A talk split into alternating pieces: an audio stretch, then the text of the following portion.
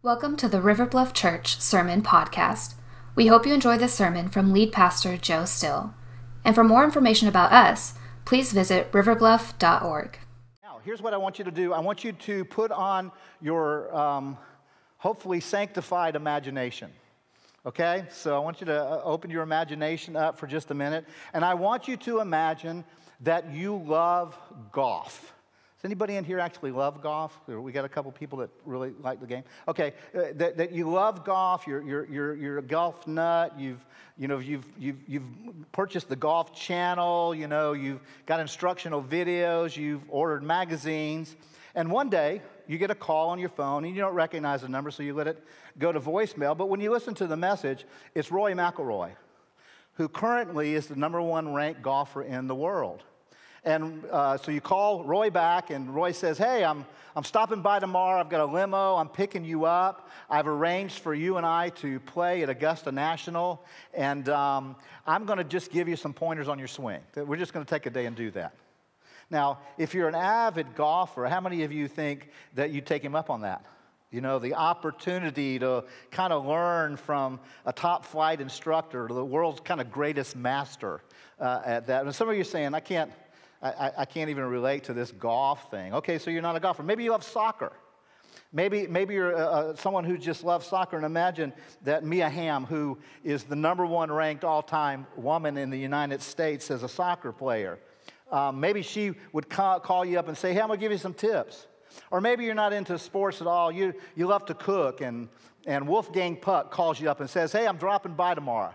Going to give you a few cooking tips there, there at your house, some secrets in the kitchen. Or imagine that those of you who just recently joined a gym, you know, it's January, people do that. Um, you joined or rejoined your gym, and uh, you know, the, the, the Rock, Dwayne Johnson, has agreed to be your workout partner for the entire year. Or better yet, ladies, he's agreed to be your husband's workout partner. He's going to whip, whip that sucker into shape, you know, um, get, it, get, it, get him worked out. Just imagine whatever your deepest passion is, that you're offered this unbelievable deal by the expert in that, in that field who's actually going to come and, and teach you. It happened once. It, it did. It happened once. You know, in our journey through the greatest sermon ever, it's interesting now that we come to the greatest prayer ever in that greatest sermon ever. Now, this prayer is also, uh, Jesus gives it to his disciples in Luke's gospel as well. I want to start there for a moment because something interesting happens in, in the recording of that in Luke's gospel. They were given this chance. They, the disciples had been watching Jesus. They'd watched his life rhythm, they've, they, have watched him, he, he, the authority that, that he lived with. And then look at Luke chapter 11, verse, verse 1. It says, Now Jesus was praying in a certain place, and when he finished, one of his disciples said to him, Lord, teach us to pray. And we're not certain how many years they had been with Jesus, but some estimate are around about two years or so. And they had watched him closely. They had seen the connection that he had with God was like no one else in, in, in their lives. They'd never seen anybody who prayed and got connected to God like that. I, I don't know if you have ever been with somebody who, who prayed with such, with, with such ease and they just felt at, at home in the presence of God that it, it actually kind of challenged your heart. I know, I know when I was in college, my paternal grandfather died. And uh, some of us grandchildren took turns rotating, spending time living with my grandmother. And um, one of the times I was there for, for a month. And one of the things that happened while I was there was she taught me to pray like nobody else had ever taught me to pray. Not because she sat me down and said, uh, they called me Joey, I was a junior. Joey, um, you know, listen to how, how to pray. She didn't do that, she just prayed. And she let me pray with her. And she, there was an ease uh, of being with Jesus, a peace in her heart. She was just devoted to prayer. And it invited me into a journey uh, that forever changed my life, you know? Well, the disciples had been with Jesus, the greatest prayer ever. And I think the disciples, if, if you were to ask them, what's, what's Jesus' secret? What, what has enabled him to live this extraordinary life, to heal, to cast out demons, to be appropriate angry uh, with, at the appropriate moment to the appropriate people, and to, how to love and welcome little children and senior adults and social outcasts, how to you know, just confront political leaders and religious leaders of his day and do it with confidence and calm. I think if you ask the disciples to say one word, what is it that enables Jesus to live such a life? I think they would say prayer. Prayer. It was his connection to God. Nobody had ever prayed like Jesus. It marked his life and it marked the lives of those closest to him. We're told in Luke chapter 3 verse 21, Jesus says baptism. It says, when all the people were being baptized, Jesus was baptized too. And as he was praying, this is Jesus, heaven was opened, and the Holy Spirit descended on him in bodily form like a dove, and a voice came from heaven You are my son, whom I love. With you I am well pleased. I mean, just think about that for a moment. He's praying and he has this incredible experience with, with God his Father. And then the Bible tells us immediately he was driven out into the wilderness for, for 40 days where he was alone with God and fasted and, and prayed and, and was tempted too by the enemy. But I want us to think uh, uh, just a moment about what prompted prayer in Jesus' life. Uh, another way to ask this is when did Jesus pray? Look at Luke chapter 5, verse 15. It says, news about Jesus kept spreading. Large crowds came to listen to him teach and be healed of their diseases. But Jesus would often go to some place where he could be alone and pray. Now, this is the beginning of Jesus' public ministry, and we see this. Jesus prayed when his schedule got demanding. Now, so often, I think for for us, I know sometimes for me, when my schedule gets demanding, what sometimes gets squeezed out is prayer. It just, it, it happens. In Luke chapter 6, we read these words In these days, he went out to a mountain to pray, and all night he'd continued in prayer with God. Can you imagine that night? All night long, Jesus talking to his Father out there on a mountain. It says, and when the day came, he called his disciples and he chose from them. Now, uh, estimates are there were, you know, over a hundred people who were his disciples following him at, at, this point. It says he called and chose from them 12 whom he named as apostles. This is where he, he chose those 12 who would be with him. Uh, this shows us this that Jesus prayed before making big life decisions before he called the 12 to, that he would invest his ministry in. Now, can you imagine a life being lived where every major decision just got bathed in prayer? In chapter 14 of his gospel, Matthew records the murder of Jesus' cousin, John, John the Baptist. And all, he also records Jesus' response. In verse 12, it tells us that uh, uh, the disciples of John carried his body away, and then they went and told Jesus. Verse 13 is Jesus' response to this. It says, Now, when Jesus heard this, he withdrew from there in a boat to a desolate place. Now, the scripture doesn't tell us, but what do you imagine he was doing? I think he was communing with his father in prayer. I think he was grieving. And so I, I believe we see Jesus prayed during his grief. Then we read in Luke 22, these are words spoken by Jesus himself of his own prayer life. He's speaking to the Apostle Peter. He said, Simon, Simon, behold, Satan demanded to have you that he might sift you like wheat, but I have prayed for you. Now, can you imagine what that would do if Jesus just came to you and said, called your first name twice and said, I have prayed for you? I, I have prayed for you. Satan's after you, but I, I have prayed for you that your faith may not fail. And when you have turned again, strengthen your brothers. Uh, think about this, friends. Jesus prayed when he worried about people he loved, when he had concerns for the people that he loved. He prayed. Further into Luke chapter 22. Again, this is Luke recording what's taking place on the night before Jesus would be arrested and crucified. Verse 39 and following, we read these words Then, accompanied by the disciples, Jesus left the upstairs room and went as usual. In other words, this was a rhythm for Jesus when he was in Jerusalem, uh, something that he would do. It was common practice. He went as usual to the Mount of Olives. There he told them, the disciples, Pray that you will not give in to temptation. And he walked away about a stone's throw and he knelt down and he prayed. And we see here Jesus praying in the face of his greatest ultimate challenge.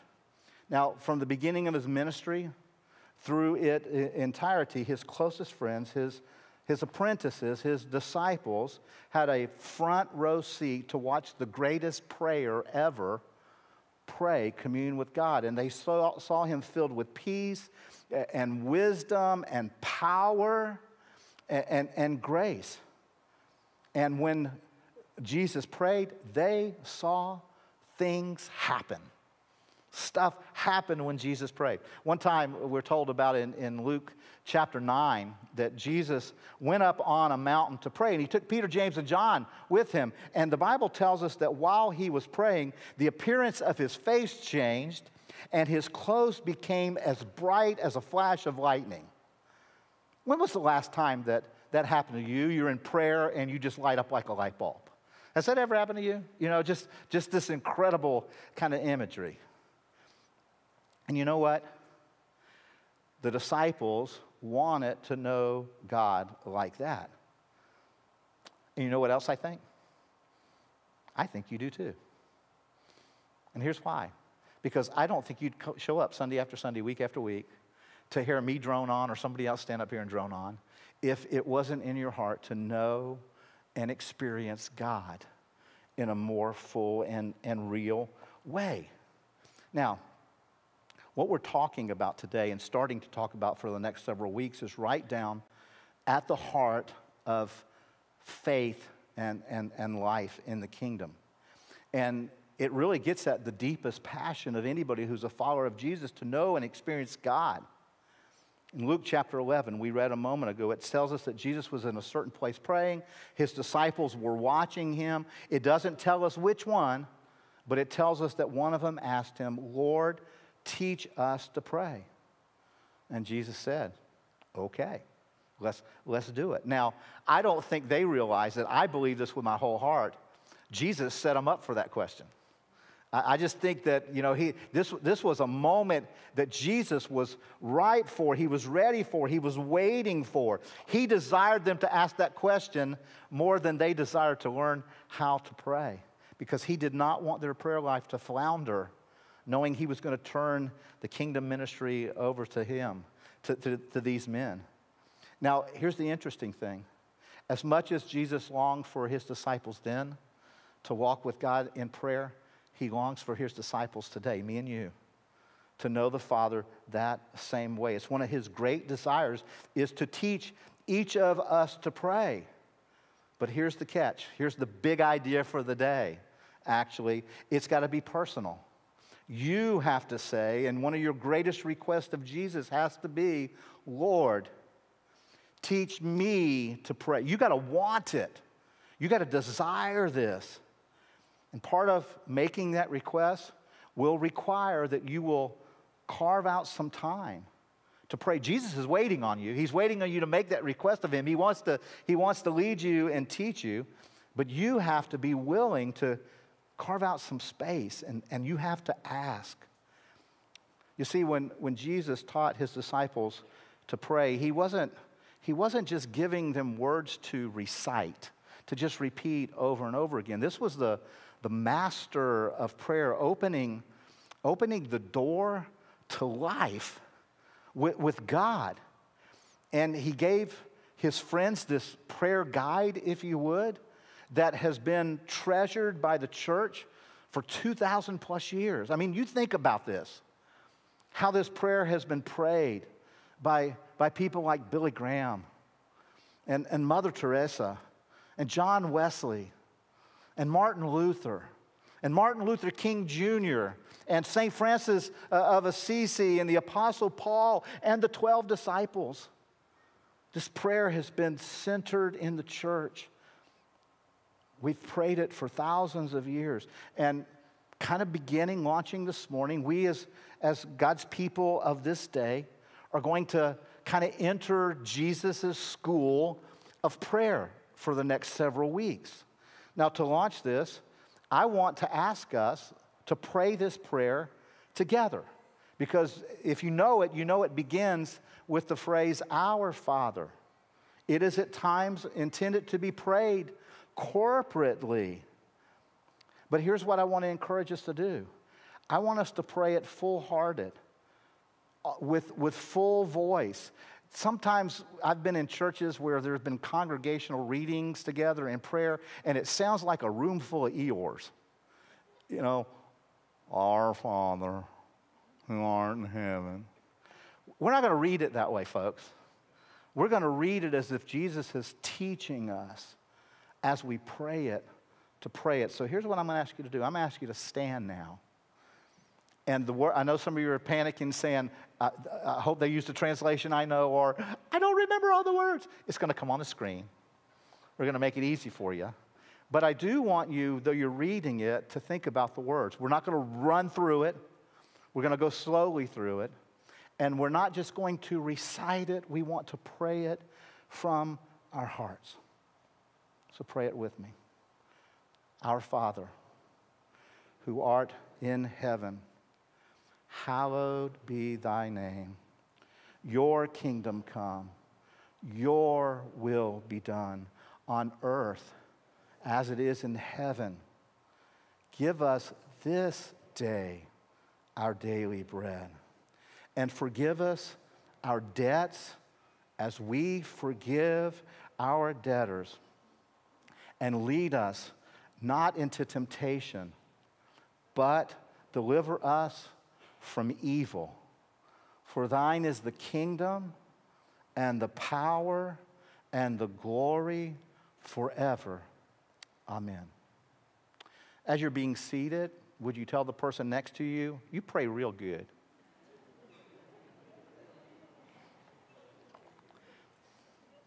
Now, during the next several weeks, we are going to sit at the Master's feet and walk through this prayer together. Because I think it can challenge each of us. I know as I've been preparing, it has re challenged me. One of the things I want to do, some of you are visual learners. I want to give you a tool that I use that helps me. It's a tool I use to, if I'm discipling somebody, it's a tool you can use at, at, Starbucks on a napkin to help somebody know how Jesus taught prayer. And it's just this little hexagon image. And if you need kind of a visual to help you think about organizing your prayer life, this is a great way to do it. Um, I'm going to post it on Realm later today, and then I'm going to ask Kim if she'll broadcast it out across all of our, our social media points um, from River Bluff so that you'll have access to it. But this is a tool that can be, be helpful to help you organize your prayer life around this great prayer that Jesus prayed. And Christians have been doing this for thousands of years. So as you walk through it, when you say, Our Father, you'll just take a moment to, to quiet your heart and realize who you're talking to as you, you say, Hallowed be your name. You'll think deeply about whose name it is, and, and, you'll praise him and you'll adore him. And when you say, Your will be done, you'll, you'll stop and think about submitting to, to, to his, his will as, as your king. And then uh, you get to our daily bread, give us this, and you'll pray for, for your needs. And then right on through this prayer. And, and let Jesus walk you around that. Now, customarily, what we just read in Matthew chapter 6, verses 9 through 13, uh, gets called the Lord's Prayer. Um, you're going to hear me refer to it through this series, uh, or this part of the series, as the disciples' prayer, because this was the prayer he taught his disciples to pray. So that's what you're going to hear me refer to it as. Now, in the time that's left, I want us to just touch on some basics that we see just in verse 9 just in the first few words that Jesus gives us from this great prayer. We'll, we'll dive in deeper um, in the days ahead. But here's a question I want to start with Have you ever felt guilty about your prayer life? You ever felt like, I don't do it enough? I don't do it right. I don't light up like a light bulb when I pray. You know, have you ever just kind of felt maybe a little inadequate? Well, the truth is, all of us have faced problems in our prayer life. And there are three big problems in just that first verse that Jesus addresses for us to help us as we, as we pray, as we commune with God. So I want to I wanna get started in, in chapter 6, verse 9 of Matthew. Jesus says, As you pray, say, Our Father. And friends, this is one of the most important parts of the prayer. If you don't get this part right, the rest of it will not have the context of power and peace. You know, you, you, you got to start here. Now, one of the things that, beginning with understanding the fullness of praying the words, Our Father, is it will help you overcome a problem. One of the problems that we have when we pray is we drift, our minds drift. Psychologists sometimes call that mind drifting movement uh, a, a moment of mindlessness. And we're all sometimes affected by, by, by experiencing mindless moments. We just, uh, we do. Uh, it's a problem we have from time to time. Let, let me, I, I want to give a demonstration of what it looks like. But I need all of you to fully participate in this. So I'm going to fire off just some rapid questions real quickly, and I want you to shout out the answer, okay? Uh, they're going to come quick. So you just got to just hang on and, and just answer the questions real quickly. You ready? Okay, here we go. The tree that grows from an acorn is called an. The dark vapor that rises from fire is called. The sound a frog makes when he. And the, the, the, the, the white of an egg is called the.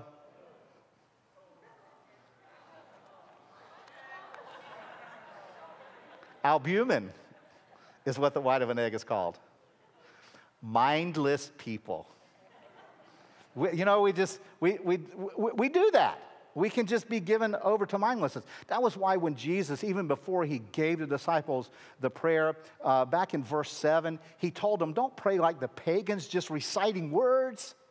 Man, you're not making any connection to God when you do that, just praying vain, repetitious words. It, it just, that becomes a monologue. You're no longer in a conversation with God. So at the very beginning of the prayer, Jesus said, start by saying, Our Father, realize that you're speaking to someone. You're having a conversation with someone. Jesus says, begin by saying, Our Father. And friends, this was the most unique opening line for prayer ever. Nobody had ever dared pray to God as Father until Jesus. Now, in the Old Testament, we see people sometimes referencing, it didn't happen often, but sometimes people would reference him as, as Father, but they did not pray to him as Father. Not only did Jesus encourage that and teach that, but Jesus went as far as calling him Abba, which is a very intimate word. Probably our closest English word would, would be daddy, but even in his culture, adults would use the word, word Abba. And Jesus not only uh, did that, but he invites us to that intimacy of approaching God as Abba Father. So I'd encourage us to do that. You know, I know, uh, and, and sometimes it still happens to me, that when I sit down to pray, that I get bombarded with thoughts. Often thoughts like, I haven't been praying enough or I feel guilty about that prayerlessness, or I'm not sure that what I'm about to ask God to do is gonna, gonna happen. I'm not sure how to ask it the right way. You know, have I devoted enough time to this issue now? You know, those kinds of things. Friends, those are an attack from the enemy. That's what those are. And the intent is to keep you from praying, to keep you from thinking about your Father. And, and the only thing you can do here is discipline yourself. Paul wrote to the church at Corinth and said, Sometimes, friends, the only thing you have to do is you got to take those thoughts captive.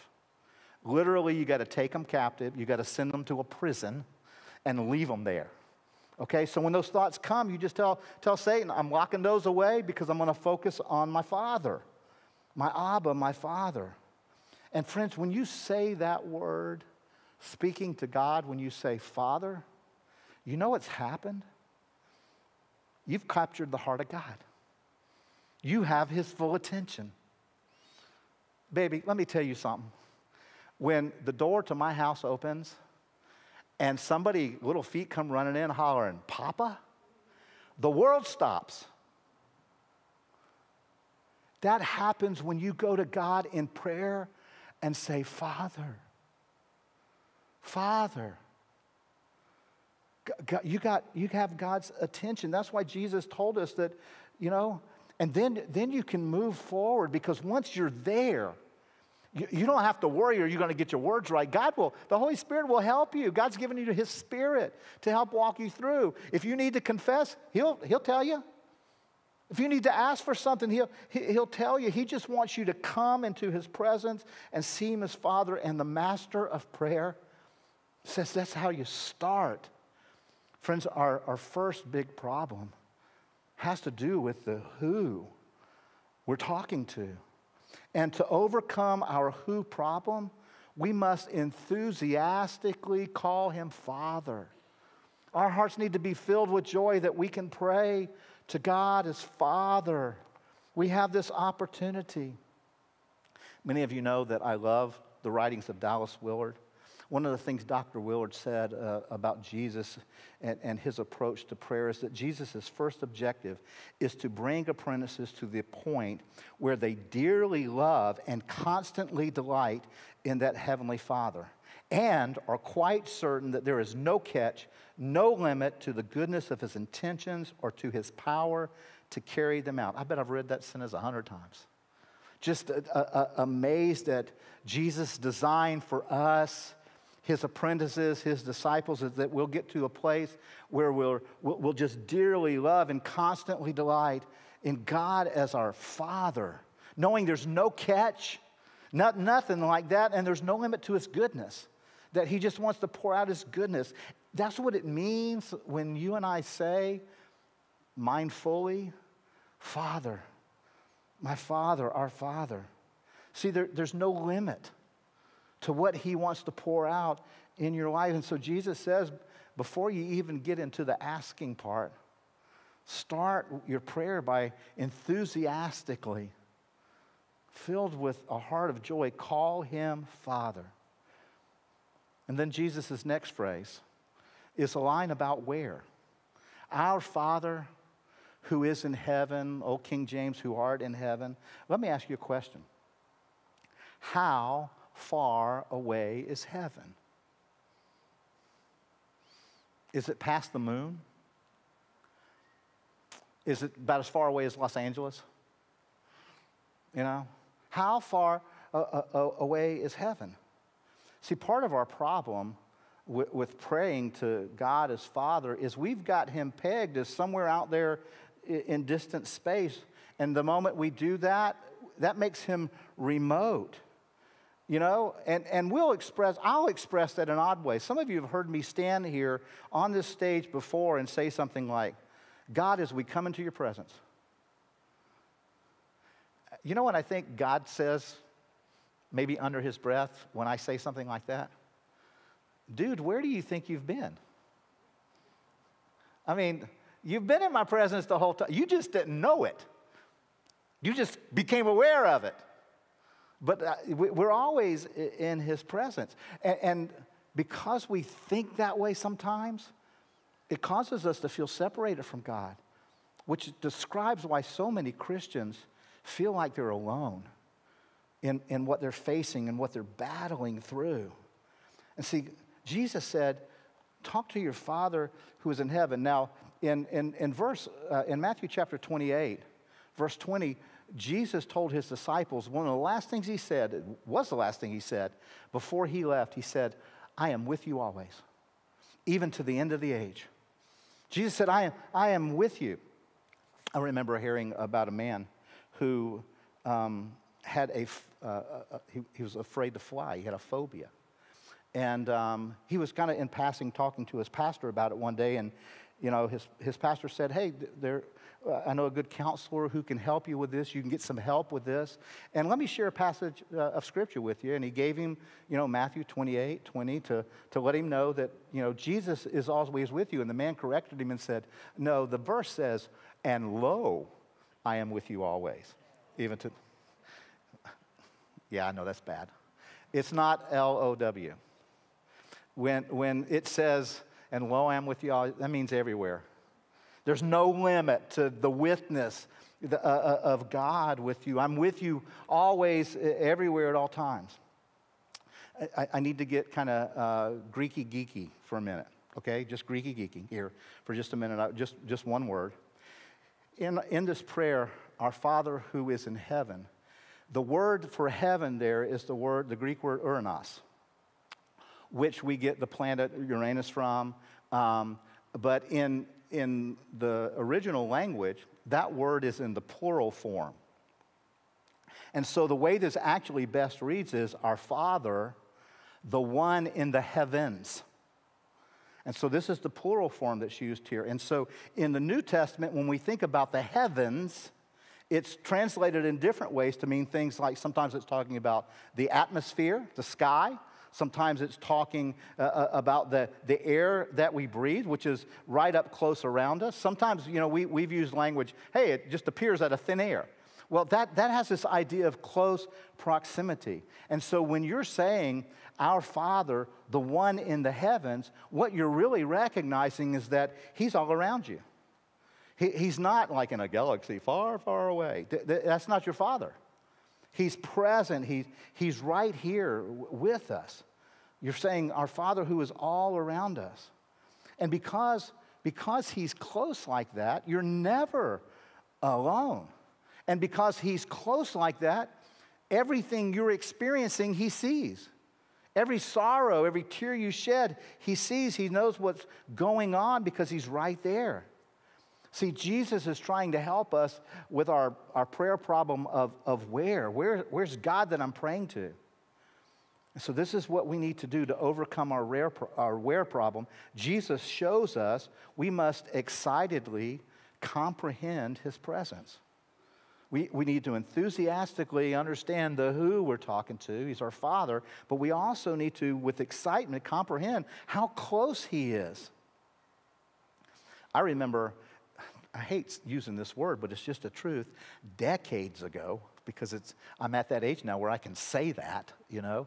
I remember decades ago, I was part of a little small group of youth pastors that we met and, and we prayed together and we shared together and we, we kept each other accountable. And I remember sharing some frustrations with feeling like my prayer life was stagnated. And one of the brothers there shared something that one of his pastors had told him uh, to try. And so he said, Joe, why don't you try this tomorrow and just see what happens? He said, instead of doing prayer the way that you normally do, why don't you just go for a walk and invite Jesus to come with you? And what you would normally notice on a walk, talk to Jesus about. And so, again, this is how long ago it was. If you know where Crowfield Plantation is in Goose Creek, this was before a lot of Crowfield was built and they were just cutting roads in. This was back, back in the day when I used to run with Billy Rogers, do marathons. I'd go back there and train, and sometimes I'd just go for a walk back there. Well, th- that day I decided, okay, I'm going to walk and I'm going to invite Jesus to pray. And so I just walk along and a rabbit would run by. I said, Jesus, look at the rabbit. And of course, Jesus saw the rabbit. I didn't have to point it out, he saw it before I did. You know, Jesus, look at the tree, look at the birds. And then I just started talking, you know, out loud about what was going on in my life, what I was struggling with. Friends, that changed my prayer life. It was just one of those moments in time that radically changed my prayer life because it helped me understand Jesus was present with me doing what I enjoyed doing. He was there with me, and I could talk to him. But somehow my, my prayer life had, had drifted to think he was, he was far away. And it just drew me, drew me back in. And I pray that you will do that. You know, today's a beautiful day. I know some of you are saying it's a little cold out there, but you bundle up, go for a walk. It's beautiful, crisp air, breathe it in, and thank Jesus for it. Just talk to him uh, uh about it. Just, just walk with him. And he, he wants to walk with you that way. Father, just what a wonderful God you are and such a beautiful day you've given. So, He's closer than the air I breathe. Jesus wants you and me to get this. He wants us excited about his presence. Third, third problem we have in prayer that Jesus addresses here is the what issue. What, what can I pray for? What can, I, what can I take to God? And I want to be real clear for just a quick second. You can take anything to God. Any concern you have, no matter how small you think it is or how silly you might think somebody else thinks it is, you, you can take that to God in prayer. He, he wants you to talk to Him about that. He wants you to pray uh, about everything because He's concerned uh, about everything. But there's something that I want us to notice specifically about what Jesus is instructing here because it is actually put in the form of a request, the way that this is, is, is laid out. Jesus said in Matthew 6 9, Our Father, who is in heaven, hallowed be your name. Some translations actually translate it, the, what I think of as the better way, may your name be hallowed. Our Father who is in heaven, may your name be hallowed. Now, friends, in the Bible, a name uh, is not just a label given to somebody. A, a, a, name always is a reflection of that person, of their character, of their identity.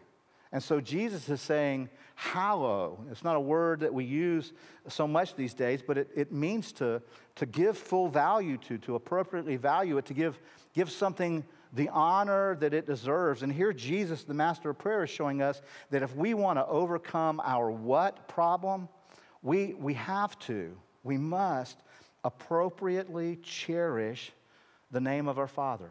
We've got to appropriately cherish our Father's name, give it the right value. I remember hearing a story of this guy who walked into an antique shop who considered himself pretty sharp when it came to the value of things. And he walked into this antique shop and it was pretty cluttered and he didn't think he was going to find anything. But he's walking by and he sees this cat drinking milk out of a saucer. And it catches his eye and he notices the saucer and it is from the Ming Dynasty. And this guy thinks, oh my goodness, this is valuable. This guy doesn't have a clue. I'm, I'm going to make a deal. And so he thinks for a minute, and so he goes to the, the owner of the shop and he says, Sir, I was noticing your cat. Um, I'd, love to, I'd love to buy your cat. I, will give you $100 for your cat. And the guy says, $100? I mean, he was a stray. I'm just, you know, he says, No, I'll give you $100 for your cat. And the guy says, Okay. And um, he says, And I'm going to need something, you know, to feed him out of. So, you know, I'll throw in 10 bucks for that bowl. And the, the store owner says, Oh, no, I couldn't part with that. That saucer's from the Ming Dynasty. But it's the darndest thing. Since I started putting milk in it, feeding the strays, I've sold about 17 cats for 100 bucks a pop. See, when you properly place value on something, you understand its great worth, its, its, its value, and you, you, you'll cherish it properly in that way. And that's what Jesus is saying we need to do with God. We need to appropriately apply the value to God's name. And this, this is at the heart, I believe this tore at the heart of Jesus to so often see his Father's name blasphemed. You know, we, we live in, in a day where God's name gets blasphemed, it is profaned, I think even among his own people, we, we just kind of subtly just toss it around millions of times a day, all around the world, every day. And Jesus says God's name needs a different place in our hearts and minds so that when we, when we come to him in prayer, we're hallowing his name. We're, see, when we say that, what we're saying is, is God, may your, may your inexpressible goodness becomes so clear that you will regard it with unending affection and boundless love. That, that, that that's just your, your inexpressible goodness gets seen that way. We, I want to hallow your name. I want to hallow your name so that your, your Hesed love becomes your faithfulness, your, your love becomes so clear in my life and those around me. That's what it means to, to, to value God's name. Hallowed be your name. And friends, that's got to start individually. It's got to start in me. It's got to start in you before it's going anywhere else in the world. So it, has to start, hallowed be your name in my life. And, and friends, here's one of the interesting things. One of the great mysteries is God has allowed the holiness of his name on earth to be bound up in our character and conduct you know that? God has allowed that to happen, that His name on earth and how it's hallowed is tied to our character and conduct as His followers. And so part of part of what it needs to mean when I say, how to be your name, is, is to say, that means, God, I'm, I'm going to give up on sin. I'm going to turn away from sin. It should drive us to pause when we say, how to be your name. It, it should drive us to a moment of confession if there's sin active in our life. But see, the truth is, there are so many other names that dominate our lives a boss, a spouse, our kids, our grandkids, or, or other false gods, you know, wealth or health or, or, or success. And I need to repent of hallowing those names above the name uh, of God. So I need to come to him as my Father who's close and hallow his name. And, and then not only pray that his name would be hallowed in my life and the way that I live it, but that his name would be hallowed by every creature on the earth, by every person on, on, on the planet.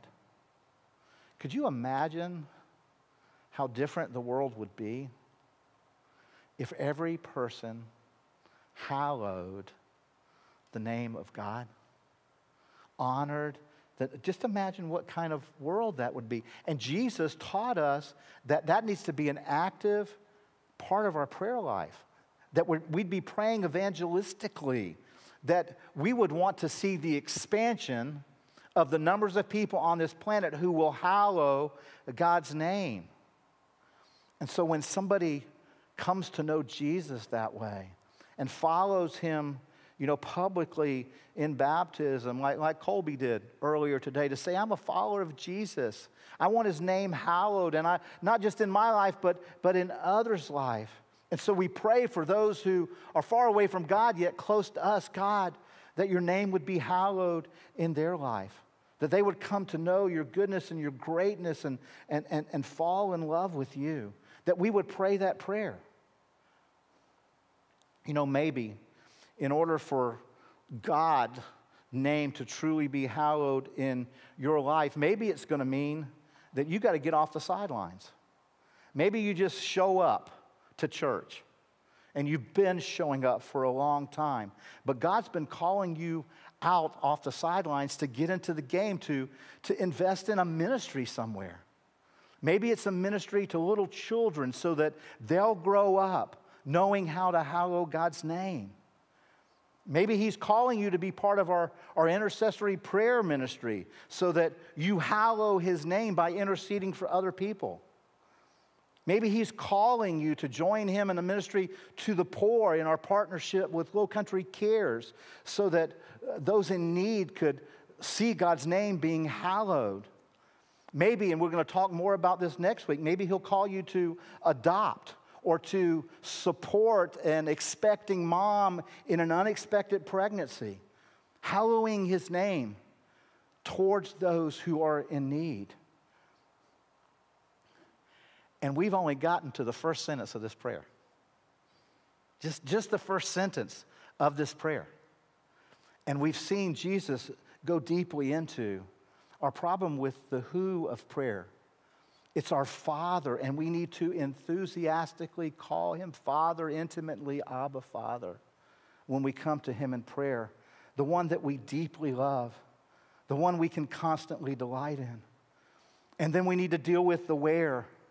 That it, he's, he's in the heavens, he's, and we need to excitedly comprehend that His presence is, is right with us, all around us, as close as the air we breathe to overcome our what problem, what can we ask? We need to start with asking the first thing, the primary thing God, may your name be hallowed in my life, in the way I live it. And then, God, may your name be hallowed in my church, in my home, in my neighborhood. God, may your name be hallowed in the lives of those who I live, learn, work, and play with. God, God, may your name be hallowed in all of creation, but God, let it start with me. Let it start here. Will you pray those prayers? Will you pray the dangerous prayer that Jesus taught his disciples to pray? And just this week, just, just this week, just start with that first line Abba, Father, who is all around me, who is as close as the air I breathe. May your name be hallowed in the way that I live today. Just take that one line and walk through it over and over again this week. Let's pray. Abba, Father, thank you for being so very close, as close as the air that we now breathe. Lord, may we, as your people, as your disciples, Jesus, may we hallow your name. We pray that you will show us how to do that this week in unique ways, giving us opportunities to hallow your name with the way we live our lives. Draw us near to you, Father, our Abba, knowing that we are able to come and call you by the name Father not in our own name, but in the name above every name, the name of Jesus. And this is our prayer in his name. Amen.